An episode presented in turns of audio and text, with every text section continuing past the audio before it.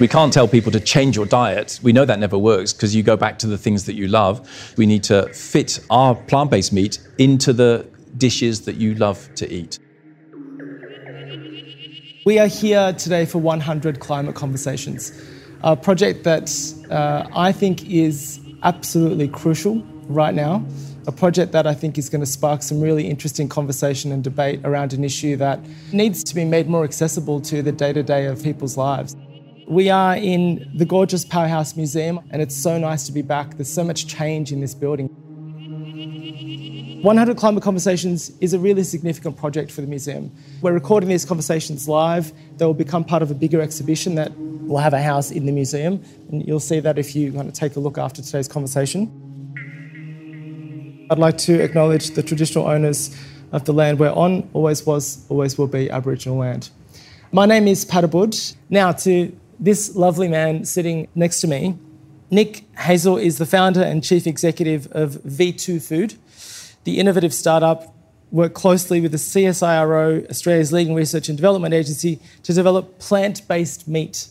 Nick spent a decade in senior research and development roles at PepsiCo and Mars Food Australia, having begun his career as a manufacturing engineer.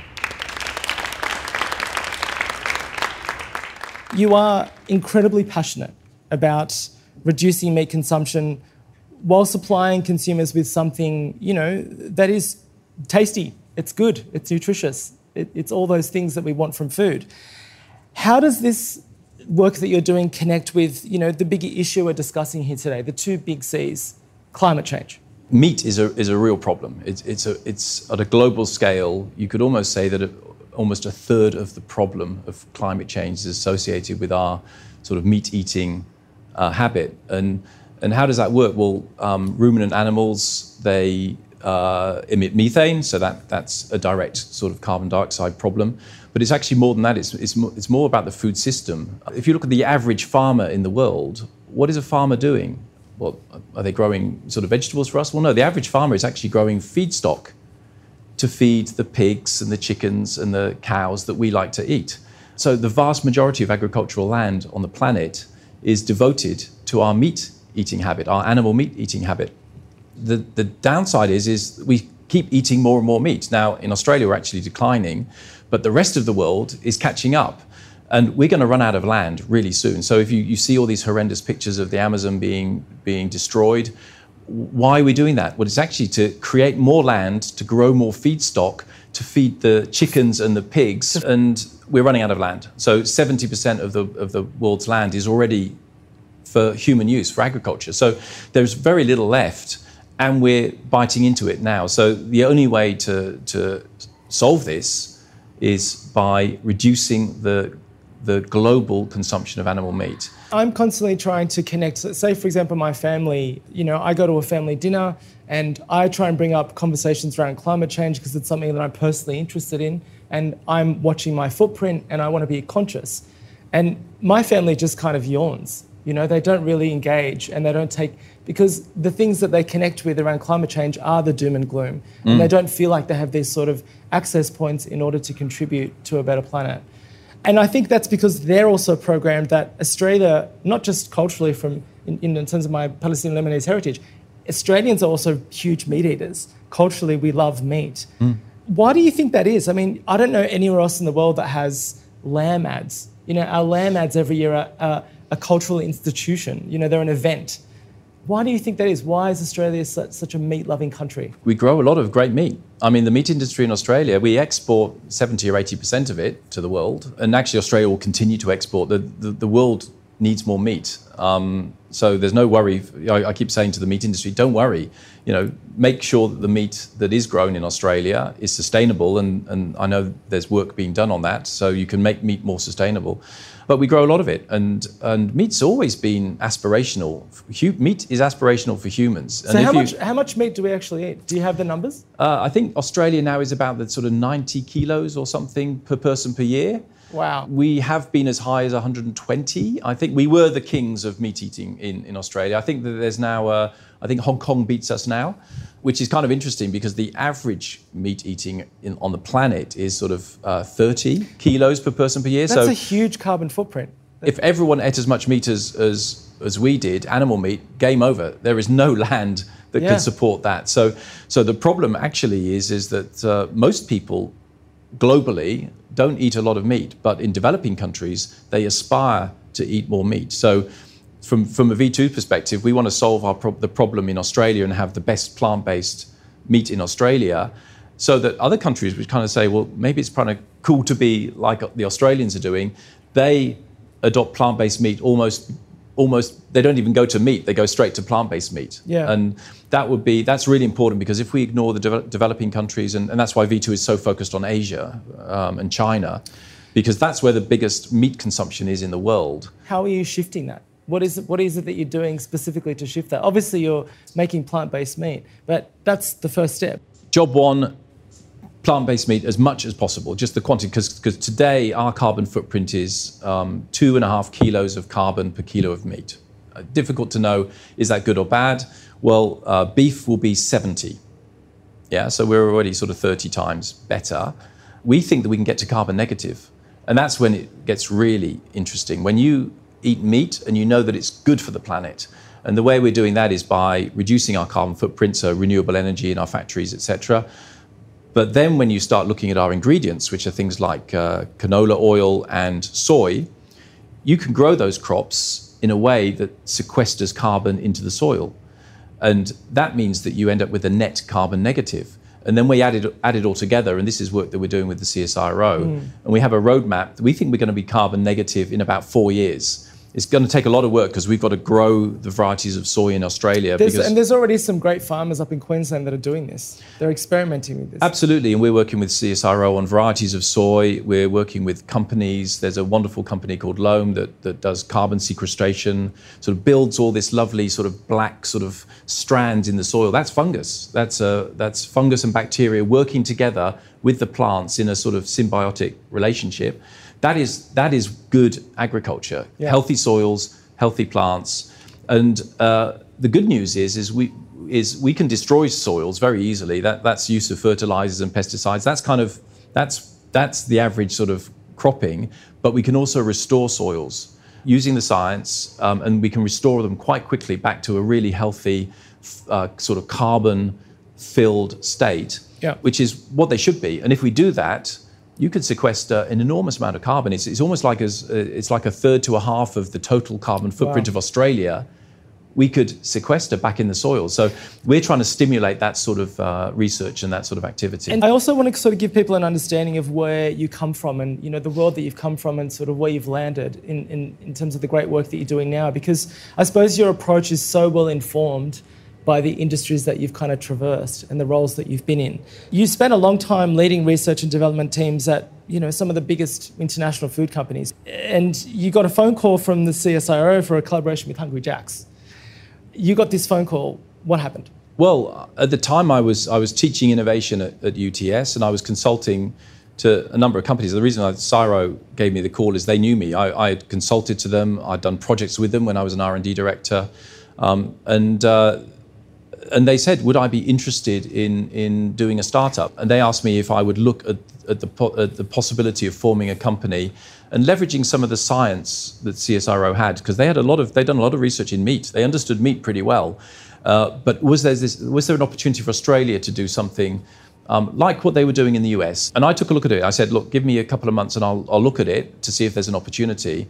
Um, and then, but within about a, a month, I, I went back to uh, CSIRO and to Jack Cowan, who's the, the guy behind Hungry Jacks.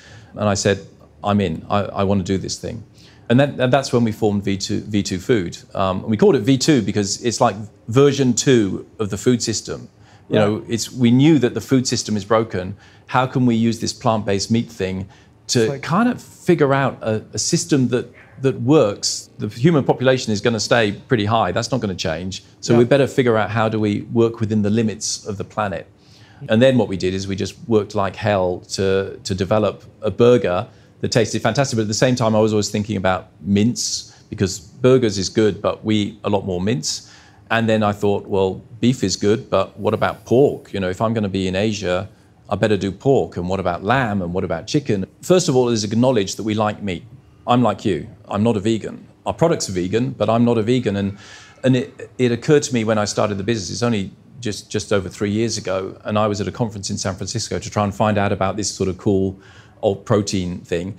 And I was in the room with, with uh, a lot of Californians, a lot of CEOs of alternative protein companies. I was feeling really uncomfortable, and I, I kind of realized that one of the reasons I was uncomfortable is because I wasn't a vegan and, and they were. I have a huge amount of respect for, for people who, who have the willpower to be a vegan because it's really hard because most of us love meat and it's kind of in our genes. It's because we're sort of pre-programmed. Yeah, right? there's a nutritional advantage in meat. Uh, which we would have had as hunter gatherers. You know, it's pretty dangerous to go and kill an animal. You know, if you could have just foraged berries or something, that would have been a lot safer. But we're programmed to, to want meat.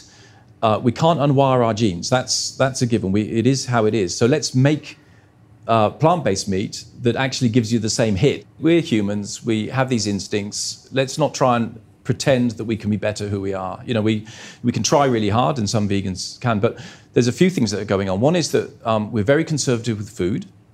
I bet you if you asked, if you said, what are your top sort of five meals, they're probably the same top five meals that your mum cooked you. It's, I was going to say, it's also very cultural. Right? I'm Palestinian Lebanese. And Yeah. my mother, you know, there's nothing that she doesn't make without meat. Yeah. it's a very meat heavy diet. So, so the job to be done, because we can't uh, tell people to change your diet. We know that never works because you go back to the things that you love.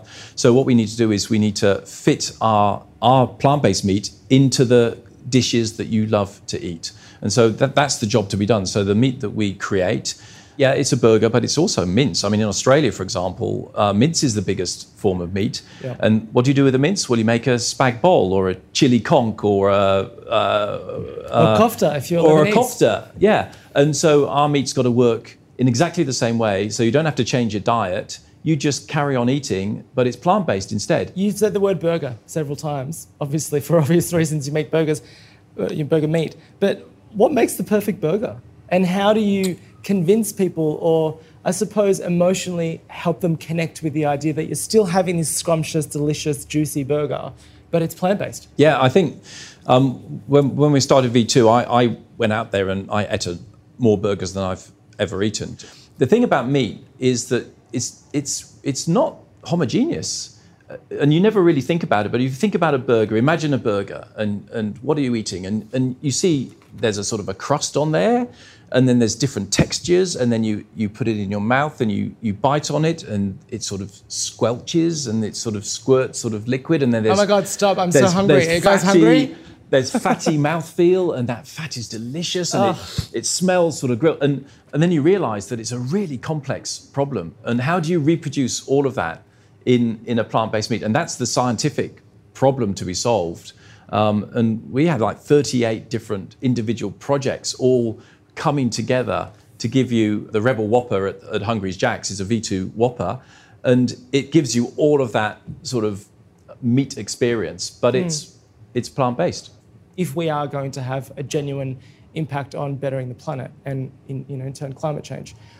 Where do you start and what's going on in the lab? I kind of want you to take us inside that space so we can see and feel the process because I think if people feel the process and they understand what goes on behind the scenes, if you like, then it makes it not only more believable, but you actually genuinely then feel the change that you're contributing to by consuming plant-based meat. you start with a, a- source of protein, and it's going to be something like soy, or it could be pea, or it could be a it'll it'll be a legume because legumes have a high amount of protein. Yeah, so you, that's where you start.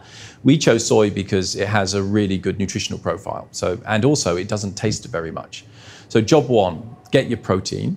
Try and make sure it doesn't taste of anything, because you don't want your plant-based burger or your mince to taste of soy. You want it to taste of meat. So start off with something that doesn't taste of anything, and we, we've got research projects to, to make sure our soy doesn't taste of anything. And you've got the soy, and then you've got the color system, and the fat system, and the flavor system, and you, you, you've got a bowl, and you put some water, and you sort of mush it up, and then you then put in some other fats to make sure it sizzles, and it, and all of that is, is kind of um, these ingredients come together, Yeah. and then you put it down a burger line, for example. So it'll go down a, a, you know, like a meat factory, a burger line, or a mince packing line, or a, um, and then that's basically the product. And then that will then go to a, a restaurant if it's Hungry Jack's, or it'll go to a, uh, another restaurant who will take the mince and turn it into a dish, or it'll go to uh, Coles and Woolworths, and you can buy it in the supermarket. And and it'll be the same price as meat or cheaper because that's our goal. And it'll and you can cook a spag bol or a chili conch or a kofta. Um, Yeah. And it'll just work. And, So and our job is just to make sure it just works. I mean, how do you make plant-based meat that bleeds, just like real meat? Because that is something you're working on right now, yeah? Yeah, no, we are. We are. It's uh, we identified all of the big technical challenges that we need to do research in, and one of them was blood. I mean, well, blood. It's not strictly blood. It's called it's called myoglobin, but it's the it's the red in the in the in Yeah, the meat. you- and how do you do that? Well, I mean, there's a number of ways of doing it. You could kind of put blood in there, but uh, vegans wouldn't be very happy with that. But there is a there is a pigment um, which is also an iron-based pigment um, that that exists in algae, um, and we discovered this and we've we've we've patented it, and um, we have been working for for more than a couple of years now with with UTS and with a with a Dutch company and with the CSIRO in trying to figure out can we can we grow this sort of deep red color in algae, and uh, we're, we're, we now have um, algae farms with this deep red thing. It, it- it's kind of a bit weird. It is a bit weird because it sort of almost looks, looks like Weird a di- dialysis weird but fascinating, machine. yeah. But that could be a solution. What's great about it is that um, we we're doing some work again with the CSIRO to look at the iron bioavailability of, the, of this red pigment. So if we can crack this, and it's early days, it's not in any product today. We, we need to do regulatory stuff because it's, a, it's, a, it's an algae. We don't normally eat the algae, so we need to make sure it's, it's all safe. But we're going through that process this year. Um, and uh, we think that by the end of the year, you will be able to buy product with uh, V2 uh, heme in it. So it'll be Wow. it'll be our, color system. At the moment, our product is red, but it's things like beetroot and, and just natural um, sort of colors. The difference is is that the algae, it's red when it's raw, but when you cook it, so- it loses yeah. the color. So you know the outside is brown and the inside is red, and, and that color change when you're cooking tells you that you've cooked enough. So again, part of the job to be done is to make it exactly the same experience, so that your mum or your grandmum, when they cook it, they Don't- know they know when to stop because yeah, the colour's changed and, and it's a bit red on the middle. The magic happens when you cook it, and that's when the chemistry starts when you cook meat. And ours is exactly the same. and, yeah. All of that chemistry happens when you cook it, and, and and actually the red stuff is part of that chemistry. Speaking of solving problems, you know, a lot of the work that you do is obviously it's innovating, it, it's ideas, it's experimenting, it's using science and testing things out, you know, to create a, a solution to something as big and grand and scary as, as climate change. What does innovating mean to you? Because it's something you also teach, you know, you share your wisdom around innovation with people. Yeah, I mean, the, the, the thing I teach about innovating is, is first of all, what's the figure out what is the problem you're trying to solve. I mean, innov- innovating is is solving a problem. We've got a planetary problem that needs to be solved. So how do we solve that problem? And that's the way I always look at it. And you frame it up in terms of a here it's a food system problem and a problem with meat that needs to get solved. And then you start breaking it down. And this is probably the biggest problem that I've ever worked on. And and also the most satisfying because if we crack it, we actually do something useful. And so, how do you teach innovation? Because that is a big part of your world too. How do you impart the knowledge around how to innovate? So innovation is not a, a mad scientist sort of in a lab. That's the image of a, of a that might be an inventor, but that's not an innovator. An innovator is somebody who can take something all the way through to have an impact. And and what we teach is that innovation is not in the realms of a mad scientist. Is actually you can innovate across all of the different fields. And then when you get all of them together, and this is what we teach at, teach at UTS, it's Yeah. called transdisciplinary. You've got to get the scientist talking to the lawyer, talking to the marketeer, talking to the business economist, and you bring them all together in the room. And they all have different ways of, of inventing and innovating, and you bring them together because innovation always happens on the edges of the field. So, so it's it's a, a, a really great example of where bringing people together to work on a problem will get much better outcomes than if it's just one mad scientist or one marketeer trying to solve the problem. I think it's really important to compare how Australia is doing, you know, in, in, to other parts of the world. What are the challenges around innovation in Australia?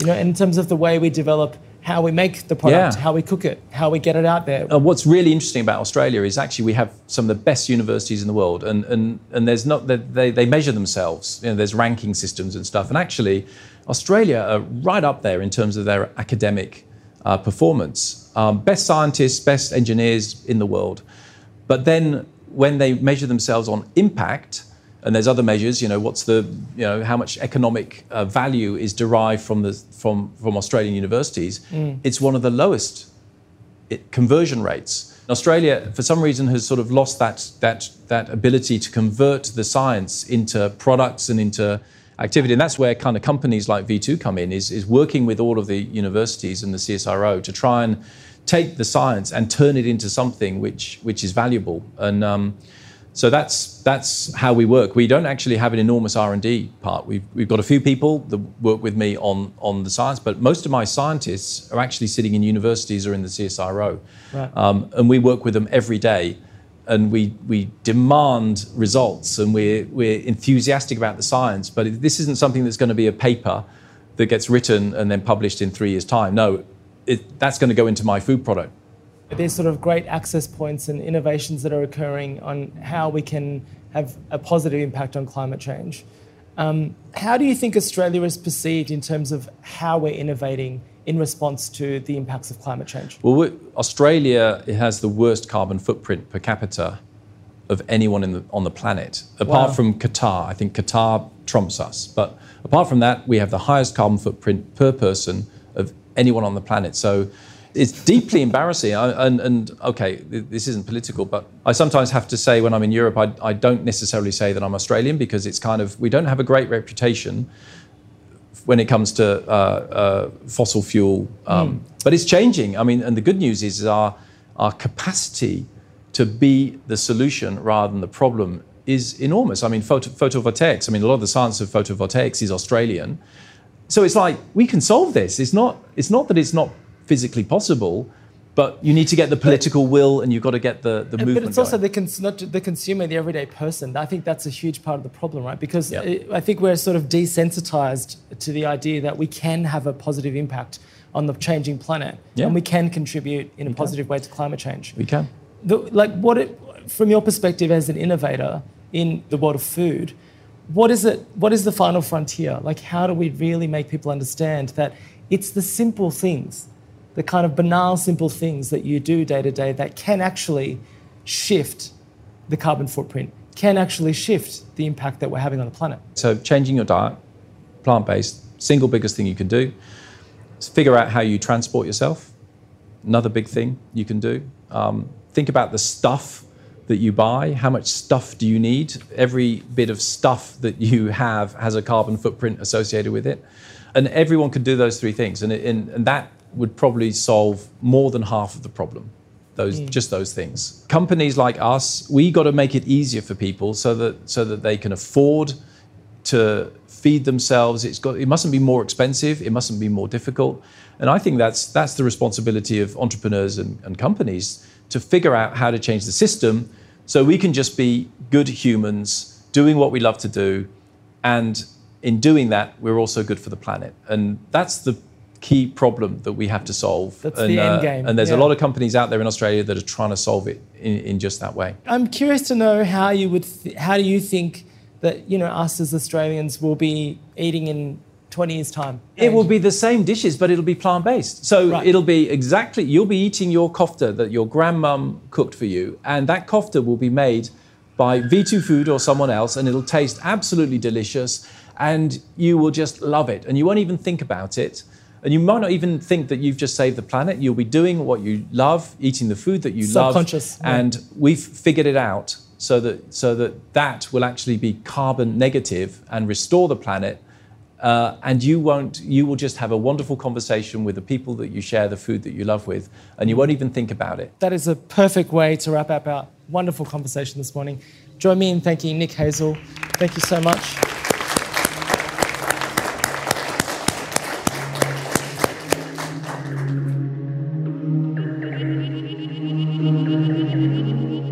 You can listen to this podcast wherever you subscribe to your podcasts on all those platforms and visit 100 Climate Conversations, the exhibition, which is in this gorgeous building, the Powerhouse Museum, uh, or go online to 100climateconversations.com.